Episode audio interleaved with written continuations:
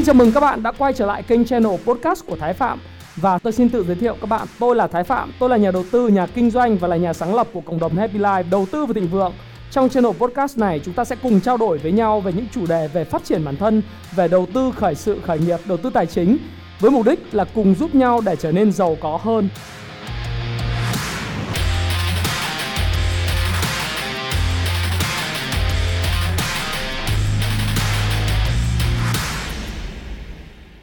Ngày hôm nay thì có một câu hỏi khác gửi đến cho tôi rằng tại sao anh ơi,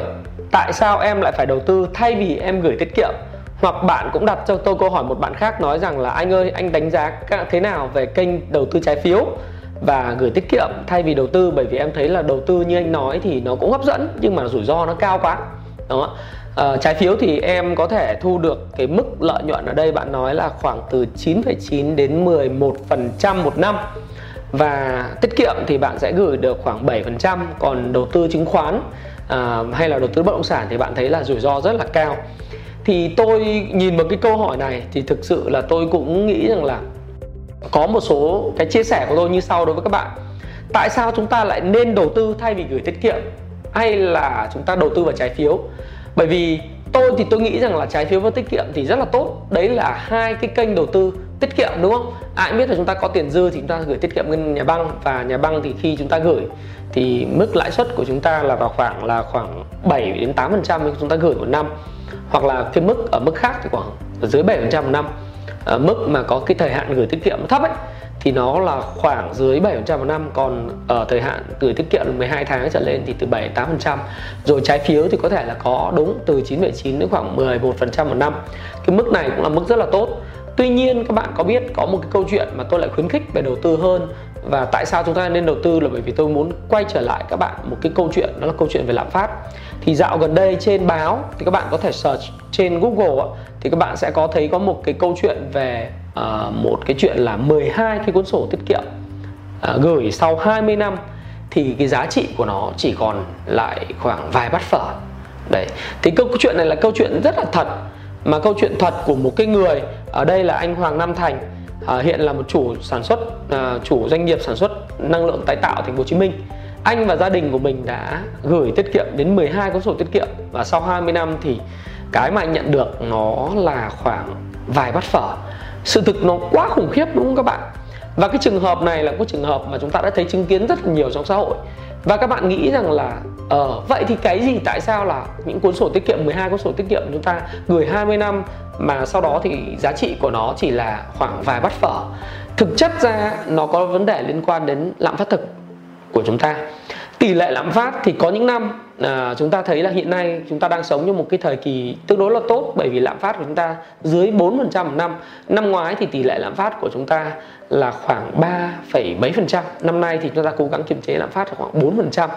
nhưng các năm trước đó thì có những năm lạm phát của chúng ta lên rất là cao. Lạm phát của chúng ta lên đến hai con số và thậm chí có những năm lạm phát của chúng ta còn khoảng gần 20% thì các bạn thấy rằng là theo tác động nghịch của lãi kép, trong cái video về lãi kép mà tôi đã nói chuyện với các bạn thì lạm phát nó sẽ bào mòn cái sức mua, bào mòn cái giá trị thật của tài khoản của các bạn. Và số tiền của bạn ngày hôm nay thì nó có giá trị của tương lai trong trong tương lai. Nếu mà bạn nhân nó với cái lãi kép dương thì nó sẽ nhân lên rất là nhiều lần. Còn nếu chúng ta thực tế, chúng ta gửi vào tiết kiệm nếu ví dụ như chúng ta gửi tiết kiệm với mức khoảng 7% nếu lạm phát thật của chúng ta mà 10% thì có nghĩa rằng là cái giá trị tài sản của chúng ta mỗi một năm chúng ta sẽ bị bào mòn khoảng 3% và thực tình thì cái lạm phát này là nó có hai phần hay còn gọi là chỉ số CPI tức là uh, cái chỉ số về tiêu dùng ấy cái cái uh, consumer pricing index tức là cái chỉ số về lạm phát. Thì nó được tính là cái lạm phát danh nghĩa à, danh nghĩa giống như chúng ta thấy cái công bố và còn những lạm phát mang tính chất rất là thực tế gọi là CPI mang tính chất thực tế. Thì cái lạm phát danh nghĩa thì có thể chỉ công bố khoảng 4% thôi.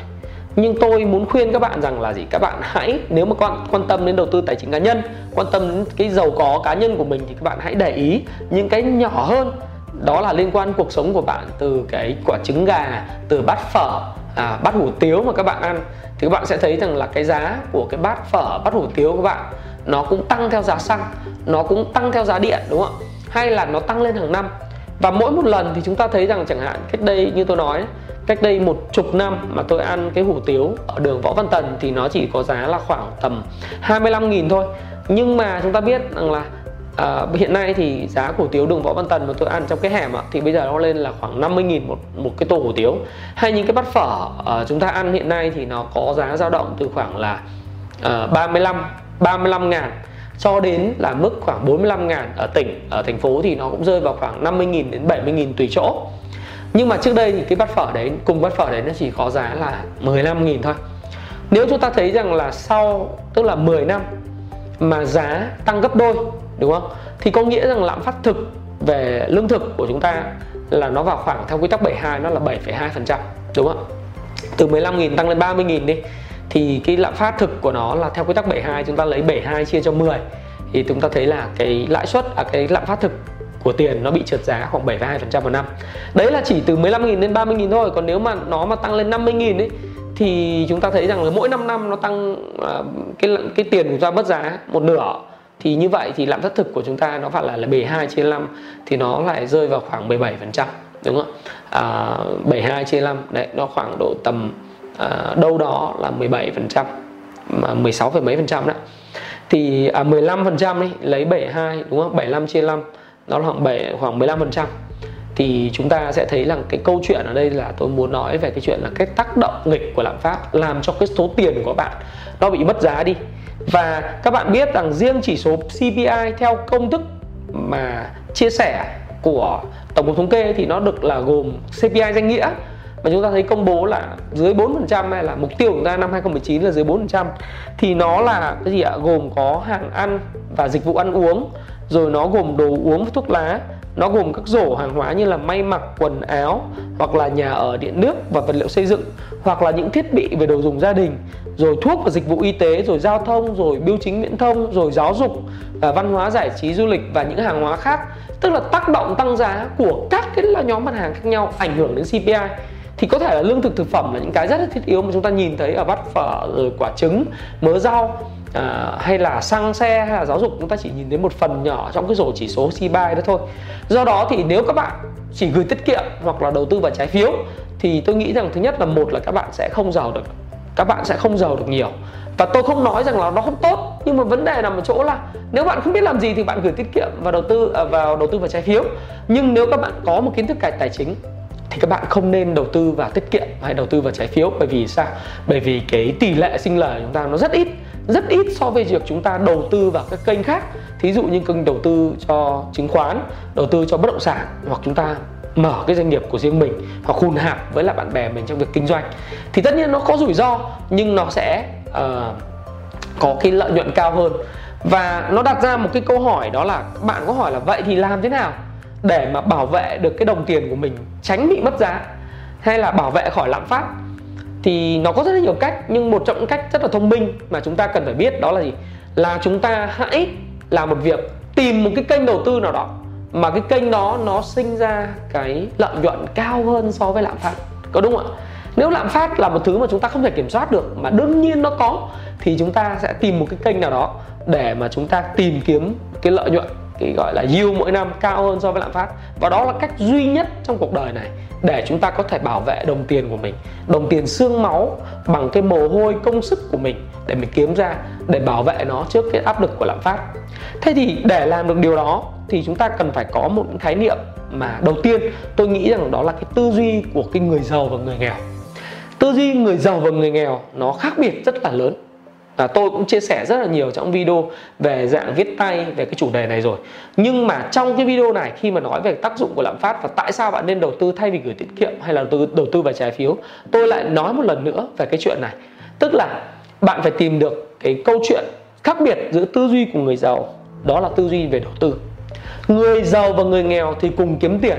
nhưng các bạn nên nhớ sự khác biệt của người giàu và người nghèo trong cái chuyện kiếm tiền, đó là người nghèo luôn được kiếm được tiền ít, còn người giàu thì tìm cách nâng cao cái năng suất lao động của mình. Họ nâng cao cái giá trị của mình, đem lại nhiều giá trị cho người khác hơn, cho nên cái năng suất lao động của họ cao hơn và họ kiếm được nhiều tiền hơn. Đấy là điểm khác biệt đầu tiên. Cái điểm khác biệt thứ hai, đó là người giàu không bao giờ làm việc vì tiền.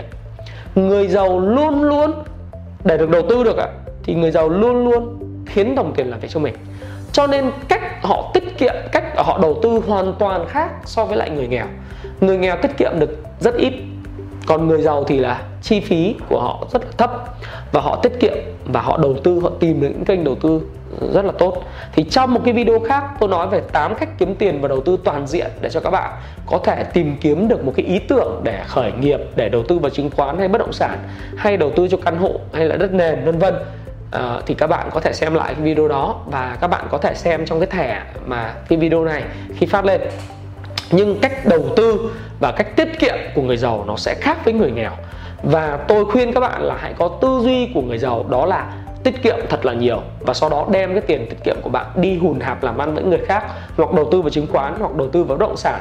và tất nhiên để đầu tư vào chứng khoán và bất động sản thì bạn cần phải có những kiến thức chuyên sâu. Bạn phải đọc sách bạn phải xem những cái video thường xuyên chia sẻ về đầu tư bạn gặp gỡ và học hỏi hoặc là bạn kiếm những cái mentor những người hướng dẫn mình uh, mentor hướng dẫn mình về chuyện là làm nào để đầu tư thành công. Và bạn nâng cao cái năng suất lao động để mà có được cái cái lương cao hơn thu nhập cao hơn rồi bạn tiết kiệm được nhiều hơn. Và đặc biệt là cái khoản tiêu tiền. Cái tiêu tiền ở đây đối với lại người giàu thì người giàu không tiêu tiền bậy bạ người giàu tiêu tiền cho những việc phát triển bản thân. Tôi cũng đã nói về chuyện là người giàu sẽ chia cái thu nhập của mình thành 5 phần đúng không? Trong một cái phần rất quan trọng đó là họ chi tiêu cho việc nâng cấp cái não bộ của bản thân và nâng cấp kiến thức của bản thân hoặc nâng cấp các mối quan hệ của mình để từ đó họ có được uh, cái cái cái mối quan hệ và khi họ có được mối quan hệ và sự hiểu biết thì họ sẽ kiếm được nhiều tiền hơn. Và đặc biệt và tôi muốn chia sẻ với bạn về chuyện là chúng ta phải đầu tư và chúng ta phải bỏ cái kênh tiết kiệm và cái kênh và trái phiếu đầu tư sang một bên để đầu tư là với chúng ta đầu tư với não bộ của mình và chúng ta phải tập trung suy nghĩ. Và khi tập trung suy nghĩ thì chúng ta biết được cái suy nghĩ giữa cái người giàu và người nghèo như vậy á, chúng ta cũng phải hiểu được một điều nữa, đó là người nghèo thì luôn luôn tập trung vào những việc rất là nhỏ nhặt, đúng không? Rất là nhỏ nhặt, thí dụ như tìm cách uh, trả giá ờ, rất là sát ván cho một cái món hàng nào đó và bỏ rất nhiều thời gian để tìm kiếm những cái deal giảm giá trên mạng vân vân. Còn người giàu thì người ta rất quý trọng thời gian bởi vì thời gian không bao giờ quay trở lại được cho nên là họ nghĩ rằng là những cái gì mà họ mua được cái giá 50 đô à, một xu với giá à, một một đô với giá 50 xu họ thấy được cái cơ hội mà rủi ro thấp lợi nhuận cao thì họ mua và họ quý trọng thời gian của mình lắm. Cái thứ hai nữa là họ có một cái tư duy đó là họ quý trọng người khác quý trọng người giàu quý trọng người giỏi. Còn người nghèo thì thực sự là không tin ai và không tin bất cứ một cái người nào chia sẻ với mình những cái quy luật để giàu có hoặc là nâng cấp não bộ của bản thân mình. Rồi cũng rất là nhiều những cái khái niệm khác nữa về người giàu và người nghèo mà các bạn cũng thấy rằng là tôi chia sẻ trong video này để vì tôi muốn bóc tách các bạn, vạch trần và tất cả những cái tư duy không đúng đắn về chuyện giàu và nghèo để bạn loại cái tư duy tiết kiệm ra bởi vì tư duy tiết kiệm là tư duy của, tôi nói thật sự là tư duy của người không giàu người giàu không bao giờ nghĩ đến chuyện gửi tiền tiết kiệm trừ khi là họ cần cái tiền của họ trong một thời gian rất là ngắn, cho nên họ gửi tiết kiệm cho một cái khoảnh, khoảng thời gian nó nó ngắn để mà xoay sở cho vốn lưu động thôi. Hoặc là cần một cái cái tiền chi tiêu gì trong rất là ngắn. Và thêm cái nữa mà tôi muốn khuyên các bạn, để các bạn bắt đầu có những khái niệm về đầu tư, đó là các bạn hãy chọn được trả công theo cái kết quả lao động của mình, để nâng cao năng suất lao động của mình. Chứ đừng chọn là trả theo thời gian làm việc thí dụ như thu nhập của em theo một giờ của em nó phải là mấy chục ngàn một tiếng. À, và bạn bạn đánh đổi thời gian của bạn lấy cái thu nhập. Nhưng lời khuyên của tôi nếu mà bạn muốn tiết kiệm đúng không? Đến đầu đầu tư và chúng ta muốn tiêu tiền và kiếm tiền đúng theo người giàu thì chúng ta phải chọn cái cách là chúng ta chọn được trả lương theo kết quả công việc. Thí dụ như là nếu các bạn làm việc cho tôi hay là những người ông chủ khác thì nếu kết quả có thì bạn sẵn sàng có được cái cái thu nhập cao hơn. Và các ông chủ sẽ không tích tiền cho bạn. Nhưng nếu bạn nghĩ rằng là ở bạn đánh đổi 8 tiếng một ngày lấy một khoản lương nào đó và bạn chỉ nghĩ rằng là 8 tiếng một ngày một khoản lương nào đó thì bạn sẽ, thu nhập của bạn sẽ chỉ dừng ở đó thôi. Bạn không thể tăng được bởi vì tôi khuyên bạn đó là bạn hãy đánh đổi cái thời gian của bạn cho kết quả công việc và bạn hãy bet, hãy đặt cược vào kết quả công việc của cái công ty mà bạn đang phụng sự thì nó sẽ hiệu quả hơn rất là nhiều. Và khi mà quay trở lại đến đây thì tôi cũng muốn nói một câu nữa trước khi chúng ta kết thúc cái video này. Đó là người giàu luôn luôn tìm cách cho đi và người giàu hoặc là những người muốn giàu luôn luôn tìm cách cho đi. Còn những người nghèo và những người có tư duy yếm thế thì luôn luôn chỉ muốn nhận mà không muốn cho. Cái cho đi ở đây có thể là không phải là chỉ cho đi về tiền bạc. Cho đi ở đây, đó là cho đi về kiến thức, về kỹ năng chuyên môn. Thí dụ như khi mà tôi làm video này, tôi nói thú thực với các bạn rằng tất cả những kiến thức mà tôi biết, có thể tôi giữ nó một mình và tôi làm giàu một mình à, bạn sẽ đặt câu hỏi là tại sao tôi lại làm cái chuyện tôi cho đi như vậy? Để mục đích gì động cơ gì? Thì thực sự thực là cái nhu cầu lớn nhất của tôi tôi cũng không phải là người nghèo nhưng tôi cũng không phải là người quá giàu nhưng tôi đang muốn trở thành người rất là giàu. À, thì tôi cũng nghĩ rằng là mình tương đối là ok cũng được gọi là giàu nhưng mà để muốn rất giàu thì tôi phải tìm cách cho đi nhiều hơn. Và học hỏi cái tư duy cho đi này tôi muốn các bạn hãy cùng tôi hãy cùng lan tỏa kiến thức và lan tỏa những sự chia sẻ để mà cho đi nhiều hơn đối với cộng đồng về tri thức, để mà đánh bật cái tư duy của mọi người rằng là đừng cứ nghĩ là cứ kết kiếm được tiền thì gửi vào tiết kiệm ngân hàng. Rồi đầu tư vào trái phiếu, những kênh đó chỉ dành cho những người vừa vừa tầm trung, không phải là dành cho người giàu. Và câu hỏi của tôi kết thúc video này là gì? Là kế hoạch tài chính cá nhân của bạn là gì? Bạn sẽ dự định làm thế nào để nâng cao năng suất lao động của bạn? Thứ hai nữa, tiết kiệm thật nhiều và bắt đầu tìm được những kênh đầu tư phù hợp với lại cái bản tính, cái năng lực của bạn.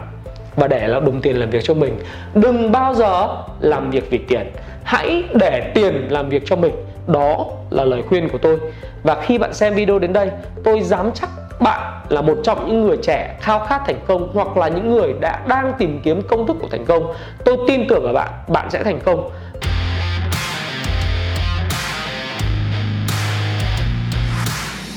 Xin chào mừng các bạn đã quay trở lại kênh channel podcast của Thái Phạm. Và tôi xin tự giới thiệu các bạn, tôi là Thái Phạm, tôi là nhà đầu tư, nhà kinh doanh và là nhà sáng lập của cộng đồng Happy Life đầu tư và thịnh vượng. Trong channel podcast này chúng ta sẽ cùng trao đổi với nhau về những chủ đề về phát triển bản thân, về đầu tư khởi sự khởi nghiệp, đầu tư tài chính với mục đích là cùng giúp nhau để trở nên giàu có hơn.